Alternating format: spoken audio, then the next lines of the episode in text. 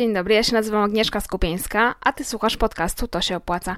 To 78 odcinek podcastu, w którym opowiem ci o 11 wnioskach o blogowaniu na 11 urodziny mojego bloga.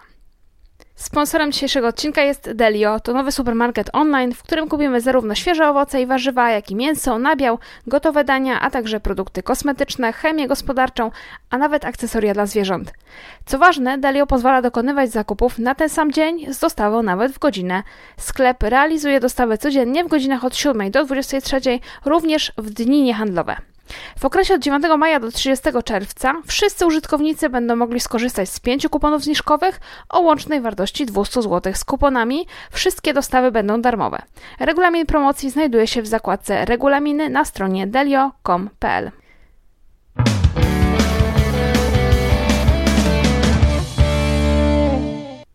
Ten odcinek podcastu jest wyjątkowy z dwóch powodów. Po pierwsze, dlatego, że jest to pierwszy odcinek w historii e, tego podcastu, który ma sponsora. Po drugie, okazja jest wyjątkowa, bo właśnie w maju, a dokładnie 14 maja, mija aż 11 lat od kiedy na moim blogu, e, blogu o napojach, tu Drink.pl, pokazał się pierwszy wpis. A właściwie chyba pierwsze trzy wpisy, bo coś mi się kojarzy, że pierwsze trzy wpisy tak na początek wrzuciłam naraz. I nie przesadzę, jeżeli powiem, że ten blog zmienił w moim życiu zawodowym wszystko. I wszystko zaczęło się właśnie 11 lat temu od tych pierwszych wpisów. Dzisiaj chciałabym podzielić się z Wami wspominkami, ale też i wnioskami na temat tego, co dał mi blog, jakie drzwi otworzyły mi się e, w moim życiu dzięki prowadzeniu bloga kulinarnego. Posłuchaj do końca, bo na końcu będzie jeszcze garść statystyk dotyczących oglądalności bloga przez te lata, e, wtedy, kiedy prowadziłam go aktywnie i teraz, kiedy blog już nie jest regularnie aktualizowany, ale żyje z tego, co zostało w nim opublikowane przez te kilka pierwszych lat. I powiem też dokładnie, kiedy publikowałam, kiedy przestałam i jak to się rozkładało, więc warto posłuchać do końca. Oto moje 11 wniosków po 11 latach od założenia bloga tudrink.pl. Po pierwsze, nie trzeba być ekspertem, żeby prowadzić blog tematyczny. Można uczyć się tego, o czym piszemy w trakcie prowadzenia bloga. Chociaż dzisiaj trudno w to uwierzyć, to 11 lat temu nie było w Polsce właściwie blogów eksperckich, albo prawie nie było, bo były jakieś pojedyncze blogi, pamiętam były blogi o marketingu, sama czytałam blog e, Macieja Budzicha, który wtedy był bardziej o marketingu, e, blog Natalii Hatalskiej był już wtedy, e, więc też tam zaglądałam, były jakieś blogi o reklamie, o PR-ze, kilka takich eksperckich blogów było, było wiele blogów lifestyle'owych, takich tematycznych, na przykład blogi o ubraniach, ale raczej były to blogi ze stylizacjami niż takie eksperckie blogi o modzie. No i było wówczas całe mnóstwo blogów kulinarnych. Te blogi kulinarne zaczęły się specjalizować. Były blogi o muffinkach, o śniadaniach, o wypiekach. E, no i czy trzeba było być ekspertem, żeby założyć blog i żeby na nim pokazywać swoje wypieki, pokazywać swoje ugotowane, ugotowane potrawy, czy tak jak w moim przypadku napoje? No oczywiście nie trzeba było. Wiele osób robiło to, co ja zrobiłam, czyli założyło blog i uczyło się w trakcie blogowania. E, po latach jest fajnie śledzić własny rozwój, ale i czytelnicy bloga lubią podglądać, jak ten blog się rozwijał, jak się poprawiały zdjęcia, jak to wszystko się zmieniało w ciągu wielu lat, jak się zmieniało też podejście do tematu autora bloga i to nie tylko na blogach kulinarnych, ale w ogóle. E, dzisiaj powiem szczerze, że nie wiem, czy odważyłabym się założyć blog o czymś, o czym się tak dobrze, na czym się tak dobrze nie znam. E, dlatego właśnie, że są te blogi eksperckie. Nie wiem, czy odważyłabym się e, założyć blog nie mając tej eksperckiej wiedzy i uczyć się dopiero w, w trakcie prowadzenia bloga. Wydaje mi się, że jeżeli chodzi o blogi, jest większa presja dzisiaj. Taka presja, żeby treści na nich były publikowane, żeby to były treści bardzo profesjonalne, przemyślane, dopieszczone. I takie właśnie, jeżeli już blog jest tematyczny, no to autor tego bloga musi być ekspertem i to mają być e, treści eksperckie, a nie takie właśnie wokoło tematu krążące. Co innego na mediach społecznościowych. Wydaje mi się, że na TikToku czy na Instagramie e, tam jest miejsce właśnie dla takich treści, w których uczymy się jakiegoś, pokazujemy jakiś proces. E, trafiam tam co jakiś czas, na przykład na konto kogoś, kto pokazuje, jak buduje kamper od zera, e, z, prze, przekształcając samochód na kamper. To ostatnio na, na TikToku znalazłam takie konto. Albo ktoś, kto stawia dom. I też niekoniecznie są to osoby, które są ekspertami, one się po prostu dzielą swoim doświadczeniem. Na TikToku czy na Instagramie wydaje mi się, że bardziej to teraz przechodzi, ale żeby zakładać blog, jeżeli e, nie jesteśmy ekspertem, no coś mi mówi, że dzisiaj to już troszeczkę mm, inaczej to wygląda i ja bym się bała raczej założyć blog w trakcie i uczyć się w trakcie, nie będąc ekspertem od jakiegoś tematu. No a nie ukrywam, nie byłam ekspertem od, od drinków, od napojów y, wtedy, kiedy zakładałam blog 11 lat temu. Drugi wniosek. Frazy pod SEO mają moc. E, SEO, czyli optymalizowanie treści pod wyszukiwarki. Na początku blogowania publikowałam głównie przepisy mm, wymyślane przeze mnie. Na przykład były to przepisy na koktajle owocowe, e, czy na jakieś proste drinki, które sama wymyślałam. I potem stopniowo ja się uczyłam, bo też zajmowałam się copywritingiem, pisałam teksty pod SEO, więc uczyłam się tego, co to jest to SEO, jak to działa, czym są frazy kluczowe, jak się te frazy kluczowe wyszukuje, jak się je umieszcza w tekstach. I w pewnym momencie zorientowałam się, jakich przepisów na moim blogu brakuje. I zaczęłam uzupełniać systematycznie blog o te przepisy, których brakuje, o przepisy na takie drinki, których ludzie szukają faktycznie w tej wyszukiwarce. I powiem tak, to myślenie o SEO było absolutnie przełomowym momentem w moim blogowaniu, y, bo od kiedy zaczęłam uwzględniać frazy kluczowe na blogu i pisać teksty, które na takie frazy kluczowe odpowiadają, to blog zyskał znacznie, znacznie więcej odwiedzających. Zamiast kilku tysięcy odwiedzających miesięcznie, właściwie z dnia na dzień zrobiło się ich około 50 tysięcy miesięcznie, a potem ta liczba przekroczyła 100 tysięcy osób miesięcznie. Ta moc SEO jest o tyle niesamowita, że dzięki wyszukiwarce i dobrym frazom blog nadal jest odwiedzany przez ludzi szukających przepisów. A prawda jest taka, że nowych treści jest tam yy, od dawna jak na lekarstwo. Regularnie na blogu publikowałam w, w latach 2011-2015, czyli pierwsze kilka lat. Potem sporadycznie, to znaczy mm, parę wpisów w roku, czy powiedzmy tam jeden w miesiącu, w latach 2016-19. W 2020 całym roku pojawiło się kilka wpisów. W 2021 ani jednego nowego tekstu nie opublikowałam i mimo to statystyki za ostatni miesiąc, czyli kwiecień 22, ostatni miesiąc pełny. Nagrywam ten podcast w maju, więc w kwiecień 22. Statystyki wyglądają tak: 60 tysięcy sesji, tam prawie 60 tysięcy sesji, 110 tysięcy odsłon. Niesamowity wynik, jak na blog, który w ogóle nie ma nowych treści. To jest wszystko ta moc SEO. Gdyby nie to, że treści, które są tam na tym blogu, mają taką moc przyciągania odwiedzających z wyszukiwarki, nikt by tam nie wchodził. Bo, no bo, bo skąd? Bo ja nie, nie reklamuję już tych treści właściwie, nie y, ściągam nowych użytkowników, nowych czytelników i tak dalej z żadnego innego miejsca, znaczy może trochę z Pinteresta, ale głównie wchodzą tam ludzie z wyszukiwarek, trafiając na teksty, które odpowiadają ich zapytaniom. 60 tysięcy odwiedzin w ciągu y, jednego miesiąca y, na blogu, na którym się treści nowe nie pojawiają. Niesamowity wynik i niesamowita jest ta moc SEO, więc jeżeli tworzysz jakieś treści na blogu, jeżeli masz blog firmy, firmowy, blog ekspercki, blog tematyczny, koniecznie o to trzeba zadbać, żeby treści odpowiadały na zapytania, bo wtedy stopniowo na blogu pojawiają się czytelnicy. Trzeci wniosek. Blog to solidny fundament. Posty zostają na lata, w przeciwieństwie do social mediów. Te statystyki, które przed chwilą przytoczyłam, te 60 tysięcy użytkowników, 60 tysięcy sesji, to mi uświadamia, jak mocno blogi różnią się od mediów społecznościowych. Bo powiedzcie mi, potraficie sobie wyobrazić, że e, na przykład na Instagramie nie publikujecie nic nowego, a mimo to wasze posty mają dziesiątki tysięcy zasięgu miesięcznie? No, ja sobie nie umiem takiej sytuacji wyobrazić. Przekonałam się, że konta w mediach społecznościowych są fajne do e, kontaktu z publicznością. No to są media społecznościowe, tak? Tutaj chodzi o społeczność. Ale one nie budują niczego na stałe. W tych kontach jeżeli działasz na Instagramie, musisz nieustannie być aktywny. Jeżeli działasz na Facebooku, musisz nieustannie być aktywny. Kiedy tej aktywności nie ma, one ci nic nie dają. E, nie ma tak, że e, za, jakby zamilkniesz, a dalej będą z tego jakieś zyski. Z blogiem jest inaczej, dlatego że blog to jest taki fundament, on ci przez lata może przynosić korzyści.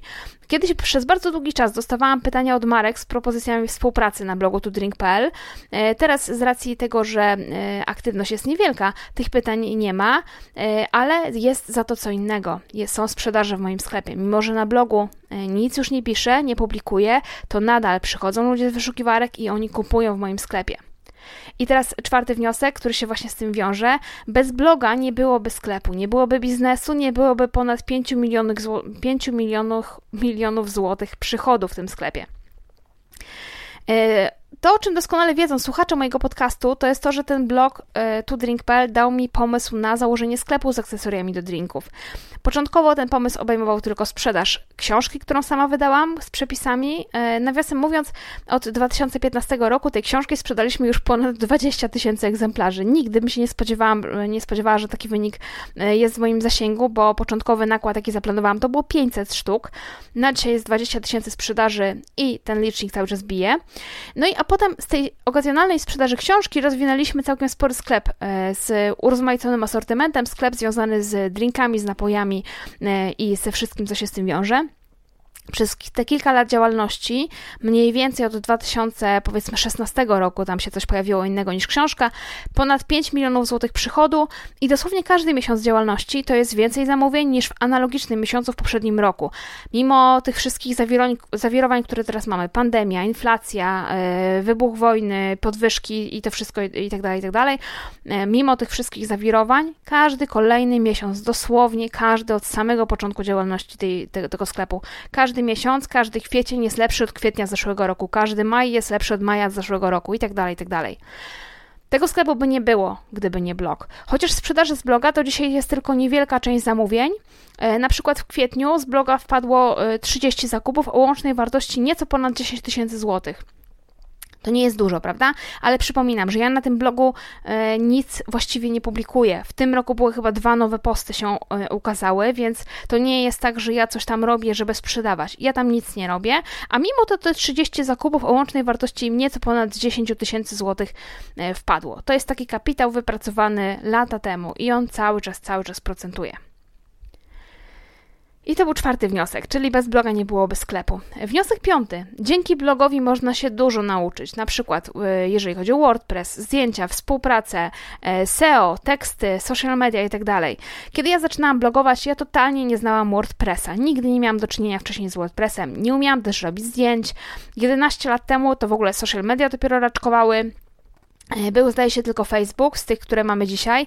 Poradniki dotyczące e, marketingu na Facebooku pamiętam, że poruszały takie tematy jak e, dlaczego warto założyć fanpage, a nie profil osobisty dla marki. Tak, były wtedy marki, wyobraźcie sobie, nawet duże marki, ja taką jedną znam, prowadzoną zresztą przez agencję, które miały profile osobiste na Facebooku, a nie e, fanpage, bo fanpage też się wtedy dopiero pojawiały. I marka, duża marka miała profil osobisty i zapraszała ludzi do znajomych i mogłeś być znajomym jakiejś marki. Czyli ta marka widziała, co ty publikujesz na e, swojej tablicy. No to jest absurd z dzisiejszej, z dzisiejszej perspektywy, ale tak wyglądał wtedy marketing w mediach społecznościowych, kiedy ja zaczynałam prowadzić blog. I kiedy zakładasz blog, myślisz sobie, że wystarczy pisać jakieś tam teksty, a potem okazuje się, że blog to jest w ogóle cała masa różnych działań, których się w praktyce uczysz. E, taka techniczna strona, czyli WordPress, poprzez SEO, czyli to, o czym już mówiłam, optymalizacja pod wyszukiwarki, wykorzystanie różnych, różnych narzędzi do analityki, sprawdzanie tego, co interesuje czytelników, działania marketingowe, działania reklamowe. I powiem szczerze, gdybym ja miała teraz zatrudniać ludzi do mojej firmy, to szukałabym kogoś, kto ma swój blog od jakiegoś czasu już. Dlatego, że wiedziałabym, że taka osoba, nawet jeżeli ten jej blog nie jest bardzo popularny, ale ona ma, e, skoro prowadzi blog, to taka osoba ma mnóstwo różnych umiejętności.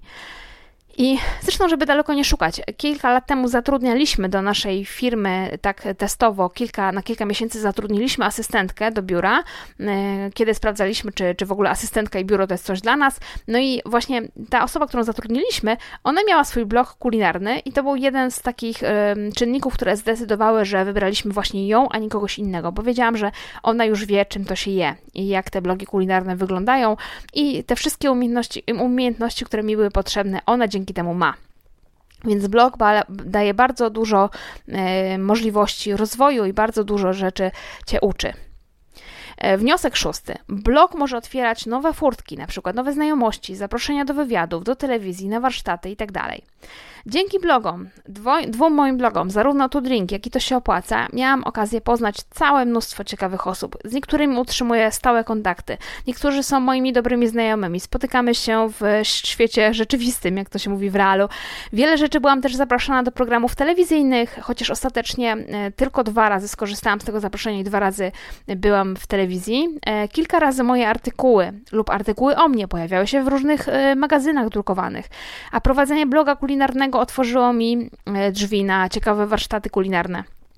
I nie spodziewałabym się nigdy, że blogowanie, czyli zwykłe pisanie bloga, zwykłe, wiecie, pisanie swoich tekstów, umieszczanie gdzieś tam swoich tekstów, może otwierać tyle różnych drzwi. Dzisiaj to jest jakby trochę bardziej oczywiste. Widzimy różnych, nie wiem, blogerów, instagramerów i innych influencerów, jak to się mówi w mediach. To jest oczywiste, że oni się tam pojawiają, ale 11 lat temu zupełnie nie było to oczywiste i zupełnie nie spodziewałabym się, że blogowanie może mi jakiekolwiek drzwi otworzyć, a już na pewno nie że tyle e, różnych rzeczy mi da. Siódmy wniosek. Dodatkowy dochód z bloga poprawia płynność finansową i daje takie poczucie bezpieczeństwa. Pierwsze pieniądze, które ja zaczęłam zarabiać na blogach, pochodziły z afiliacji i z reklam Google AdSense. W pewnym momencie były to całkiem niezłe pieniądze, bo nawet 3000 zł miesięcznie zarabiałam z tych reklam Google'owych i przyznam, że te zarobki wtedy, kiedy je zarabiałam, to były, one mi dały niezłe poczucie bezpieczeństwa. Były przewidywalne. Dzięki nim mogłam na przykład w swoim biznesie, pracując jako freelancerka, ustalać wyższe stawki. Powiedziałam, że cokolwiek się nie stanie, e, że jeżeli nawet klient nie zaakceptuje moich wyższych stawek, że jeżeli nawet nie zarobię na zleceniach, to ja i tak mam pieniądze na ZUS, dlatego że mam reklamy z bloga. To jest świetny efekt uboczny blogowania, to, że na tym blogu można coś zarobić, że ten dochód był wtedy stabilny, bo był właśnie z tych przewidywalnych reklam, e, naprawdę dało bardzo, bardzo dużo. Wniosek ósmy. Pisanie bloga dla zabawy jest fajną odskocznią od pracy, dobrym pomysłem na taki poboczny projekt. Pamiętam, że przez pierwsze 2-3 lata pisanie nowych postów na blog było dla mnie naprawdę wielką frajdą. Tym bardziej, że to się wiązało z przygotowaniem przepisów, nie tylko na drinki, ale również na jakieś kawy, na koktajle owocowe, na jakieś inne napoje, które oczywiście po zakończeniu sesji zdjęciowej trzeba było wypić. No i to oczywiście było wielką, wielką frajdą, próbowało się nowych rzeczy e, i można było pysznych napojów e, sobie trochę popróbować i popić. Chętnie poświęcałam czas na tworzenie treści nawet e, w weekendy, co zresztą tylko wtedy mogłam znaleźć czas na to, żeby mm, światło było na tyle dobre i żebym ja miała parę godzin na to, żeby sobie te zdjęcia porobić, więc w weekendy zwykle zajmowałam się tworzeniem postów na, na blog i naprawdę dobrze wspominam ten czas. Naprawdę fajnie mm, robiło się te zdjęcia, robiło się te posty, robiło się te nowe testy przepisów, kiedy nie liczyły się statystyki, kiedy to była po prostu fajna zabawa, kiedy nie chodziło o to, żeby zarobić, tylko o to, żeby to był taki poboczny projekt, żeby sobie coś tam hobbystycznie publikować. I wniosek dziewiąty związany z tym ósmym. Kiedy blogowanie staje się związane z pracą i z zarabianiem, to przestaje tak cieszyć i staje się jakimś obowiązkiem. Oczywiście, bo to, że można zarobić na blogu, y, to jest plusem, tak jak powiedziałam, daje jakąś, y, jakieś poczucie stabilności, daje taki bufor finansowy, ale to też ma minusy, dlatego że mm, to, że zaczynasz wyciągać pieniądze z bloga, e, staje, sprawia, że blog powoli przestaje być pisany dla zabawy. Przynajmniej w moim przypadku tak było. Jeżeli dostrzegasz potencjał sprzedażowy, zastanawiasz się, jak to zrobić, żeby te zarobki, które już są, e, albo utrzymać chociaż, albo nawet powiększyć. Zaczynasz obserwować statystyki, przyglądać się temu, co się sprzedaje, co, co nie, co się klika, co nie klika, co ludzie chcą czytać i tak dalej. I w końcu przyszedł w tym moim blogowaniu taki moment, że blog przestał być odskocznią od pracy, przestał być pisany dla frajdy i zaczął być częścią tej pracy. I nagle to, co kiedyś było normą, czyli na przykład robienie zdjęć w niedzielę, stało się znaczy, ja to tak postrzegałam jako praca w niedzielę, więc pojawiły się takie myśli, że no może jednak nie warto pracować w niedzielę, może trzeba sobie w niedzielę odpocząć, zrobię to w tygodniu. No w tygodniu oczywiście nie było na to czasu, no i tak tam gdzieś uciekało mm, i, i to blogowanie, i, i to robienie nowych postów, i cała ta frajda. Jak coś się staje obowiązkiem, to przynajmniej w moim przypadku nie daje już tej radości, nie jest taką odskocznią, nie jest oderwaniem się od pracy i jest po prostu tym obowiązkiem. Nie żałuję, że tak się stało, bo mm, tak jak mówię, ten blog zmienił wiele w moim życiu, a właściwie w życiu zawodowym zmienił wszystko, ale z kolejnym hobby, którym od jakiegoś czasu jest szycie, ja już wiem, że nie popełnię tego błędu. Nie zamierzam w żaden sposób zarabiać na szyciu, prowadzić bloga o szyciu, kanału o szyciu, czegokolwiek. Szycie będzie dla mnie tylko zabawą, odskocznią, a nie żadnym projektem, który stanie się kiedykolwiek projektem zarobkowym, bo, bo wtedy cała frajda z tego minie i z, z, z, zaczyna się jakaś presja pojawiać, a tego nie chcę. No i to jeżeli chodzi o wniosek dziewiąty. Wniosek dziesiąty. Kiedyś blogowanie było łatwiejsze i łatwiej było też się za tym blogiem schować, ty jako osoba, jako autor. Pamiętam, że ja moje blogi zaczynałam prowadzić anonimowo i to wtedy nie było takie niezwykłe, że autor bloga ukrywał się za pseudonimem, że nie znało się nazwiska blogera, że nie widywało się twarzy blogera. Dzisiaj blog to jest nie tylko blog, to jest taki cały ekosystem związany z blogiem, mediami społecznościowymi, które trzeba nieustannie karmić treścią i schowanie się za tym blogiem już nie jest takie proste. Oczywiście są osoby, które się chowają, które mają pseudonimy, których nie widujemy, nie znamy ich nazwisk, ale znaczna y, większość chyba teraz twórców internetowych y, no jednak anonimowo tego nie robi. Zresztą samo blogowanie też było kiedyś łatwiejsze. Ja już o tym pewnie kilka razy wspominałam i każdy wie, każdy o tym wie, kto zamawiał, kto zakładał blogi kilka lat temu, 10 lat temu, wtedy wystarczyło wrzucić na e, blog nowy post. E, no i czytelnicy blogów mieli w zwyczaju zaglądać na swoje ulubione blogi, żeby zobaczyć, czy coś tam się nowego nie pojawiło. E, nawet z jakichś RSS-ów się zaciągało te nowe posty i było wiadomo, że coś jest nowego na, na moim ulubionym blogu. A dzisiaj kto tak robi? Myślę, że jakaś niewielka garstka czytelników może zaglądać na blogi tak po prostu, żeby mm, sprawdzić, czy coś się nowego nie pojawiło, bez przypominania w mediach społecznościowych, bez zachęcania na 100 sposobów, żeby weszli na blogi, przeczytali. I e, no, raczej się dzisiaj tak nie robi, raczej trzeba właśnie czytelników zachęcać. Kiedyś jeszcze w ogóle były takie agregatory blogów kulinarnych, nie wiem czy pamiętacie. E, to były takie miejsca, gdzie można było dodać swój blog i one zasysały nagłówki, tytuły i zdjęcia z dodanych tam blogów. Czyli wystarczyło wejść na taki agregator. Największy agregator nazywał się Durszlak i e, tam były zasysane mm, posty z największych blogów kulinarnych, które tam są dodane, znaczy ze wszystkich blogów dodanych tam. No i to się, mm, jeżeli weszło się na Durszlak, nie trzeba było zaglądać, co tam nowego w wielu blogach, tylko na Durszlaku wszystko w jednym miejscu było widać. I ten Durszlak zapewniał setki czy nawet tysiące wizyt miesięcznie. Wystarczyło dodać swój blog do takiego agregatora, a czytelnicy, którzy wchodzili na stronę Durszlaka, potem przechodzili na blogi i czytali nowe wpisy. No i dzisiaj nie ma już do szlaka, nie ma już agregatorów blogów kulinarnych. Trudniej jest się wybić, jeżeli się dopiero zaczyna, y, a wtedy no zupełnie, zupełnie inaczej to wyglądało. Można się było nauczyć, co, co czytelnicy Durszlaka lubią, jak, e, jak ich zachęcić do wchodzenia na blog, jakie zdjęcia można było podpatrywać innych itd., tak itd. Tak Naprawdę tysiące wizyt miałam z tego Durszlaka miesięcznie i zdecydowanie łatwiej było odpalić nowy blog e, kulinarny, jeżeli się e, dodało go do agregatora blogów kulinarnych. Zresztą tych agregatorów było kilka, więc z każdego jakieś tam wizyty były. No i jedenasty, blog, jedenasty wniosek e, na temat blogowania. Z blogiem trudno jest się rozstać, zwłaszcza jeżeli kilka lat temu się, e, kilka lat mu się poświęciło. E, trudno jest powiedzieć, że dobra, zamykam, kończę ten temat. Jak już Wam wspominałam wcześniej, nie publikuję właściwie nowych postów na blog To Drink od dawna, ale z blogiem, któremu poświęciło się tak dużo czasu, trudno jest się rozstać. Trudno jest powiedzieć tak po prostu, dobra, nie przedłużam już domeny, nie będę o tym więcej pisać.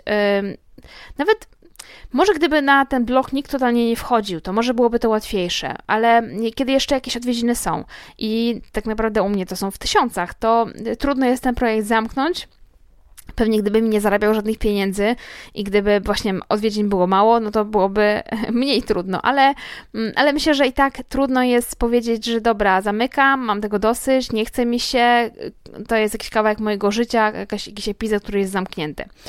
Trudno jest się z tym blogiem rozstać. Znam wiele osób, które już blogów nie piszą, ale gdzieś tam blogi sobie dalej wiszą. Nie wiem, pojawia się jeden wpis na ruski rok i, e, i to tyle, bo naprawdę jakaś część Twojego życia. Jeżeli mu się jako, jakiś czas poświęciło wiele godzin na przygotowanie nowych wpisów, to potem trudno jest to zamknąć.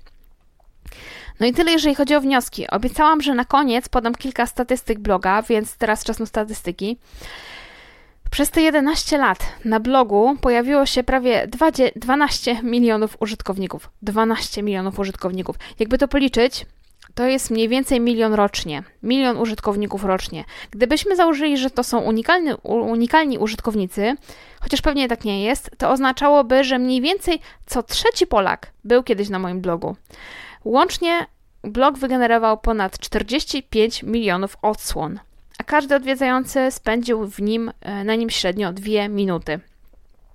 Rekordowy dzień, jeżeli chodzi o oglądalność bloga, to był 31 grudnia 2015 roku, czyli to było ile lat? 3 lata po otwarciu, 2011 był pierwszy post, 3,5 roku po e, otwarciu bloga. 31 grudnia 2015 Wtedy na blogu było 184 tysiące odsłon tego jednego dnia. 184 tysiące odsłon. Rok wcześniej, również w Sylwestra, było 1000 odsłon mniej, czyli 183 tysiące odsłon w Sylwestra. Najpopularniejszy post na blogu e, to jest post o likierze i syropie Blue Curacao. E, to jest jeden z tych tematów, który ja właśnie poruszałam wtedy, kiedy zaczęłam analizować frazy kluczowe. Zobaczyłam, że e, ludzie tego szukają, więc napiszę o tym post. I ten post ma 172 tysiące odwiedzin do dzisiaj. Drugi w kolejności to był post o prostych drinkach na Sylwestra, również napisany wtedy, kiedy analizowałam, co ludzie chcą przeczytać. Proste drinki na Sylwestra 135 tysięcy odsłon. Ale co jest ciekawe, e, na tym blogu nie ma takich wielkich faworytów. Nie ma tak, że kilka postów ciągną, kilka postów ciągnie cały ruch, a cała reszta jest ym, gdzieś tam po kilkanaście odsłon. E, są hity oczywiście, ale specyfikacją tego bloga jest to, że niemal wszystkie posty mają jakieś odsłony. E, co jest w sumie całkiem fajne, bo oznacza, że cała ta praca nie poszła na marne i że nawet takie posty, e, które mm, pojawiały się na początku bloga, one nadal są odwiedzane. I na zakończenie mogę z całą pewnością powiedzieć, że po tych 11 latach e, że blogowanie zmieniło w moim życiu bardzo wiele. Że dzięki blogowi, dzięki działalności w internecie robię dzisiaj to, co robię zawodowo. Czyli w sumie nadal działam w internecie, ale mam też mnóstwo umiejętności, które pomogłyby mi znaleźć, myślę, że niezłą pracę. Mam też dużo kontaktów, które przy ewentualnym szukaniu pracy mogłoby się przydać. Zmierzam do tego, że gdybym chciała zrezygnować z mojej działalności, e, to mam już jakiś. Yy, no, umiejętności, kontakty i mam coś, co mi to blogowanie dało na przyszłość, coś, z czym mogłabym na ten rynek pracy wejść. Dzisiaj pewnie nie, nie, założyłabym bloga, tylko kanał na YouTubie, podcast albo coś w tym stylu, e, bo blogi moim zdaniem straciły moc, mocno na popularności, ale cieszę się, że ja akurat trafiłam na taki moment, kiedy blogowanie miało dużo sensu i przynosiło dużo dobrego i założyłam właśnie blog, a nie jakiś kanał w mediach społecznościowych. I to tyle, jeżeli chodzi o moje wnioski. E, na koniec przypominam jeszcze, że partnerem tego odcinka było Delio, supermarket online, który dostarcza produkty na terenie Warszawy. Dziękuję dzisiaj za wysłuchanie tego odcinka. Jeżeli zaciekawiły Cię moje wnioski, bardzo proszę o podzielenie się tym odcinkiem e, podcastów, w e, swoich kanałach mediach społecznościowych albo gdziekolwiek indziej, gdzie możecie podzielić się tym odcinkiem, bo dzięki temu, że Wy dzielicie się tym informacją o moim podcaście, ten podcast dociera do większej liczby osób. Dzięki dzięki dzisiaj za wysłuchanie tego odcinka i do usłyszenia w kolejnym odcinku podcastu To się opłaca. Cześć!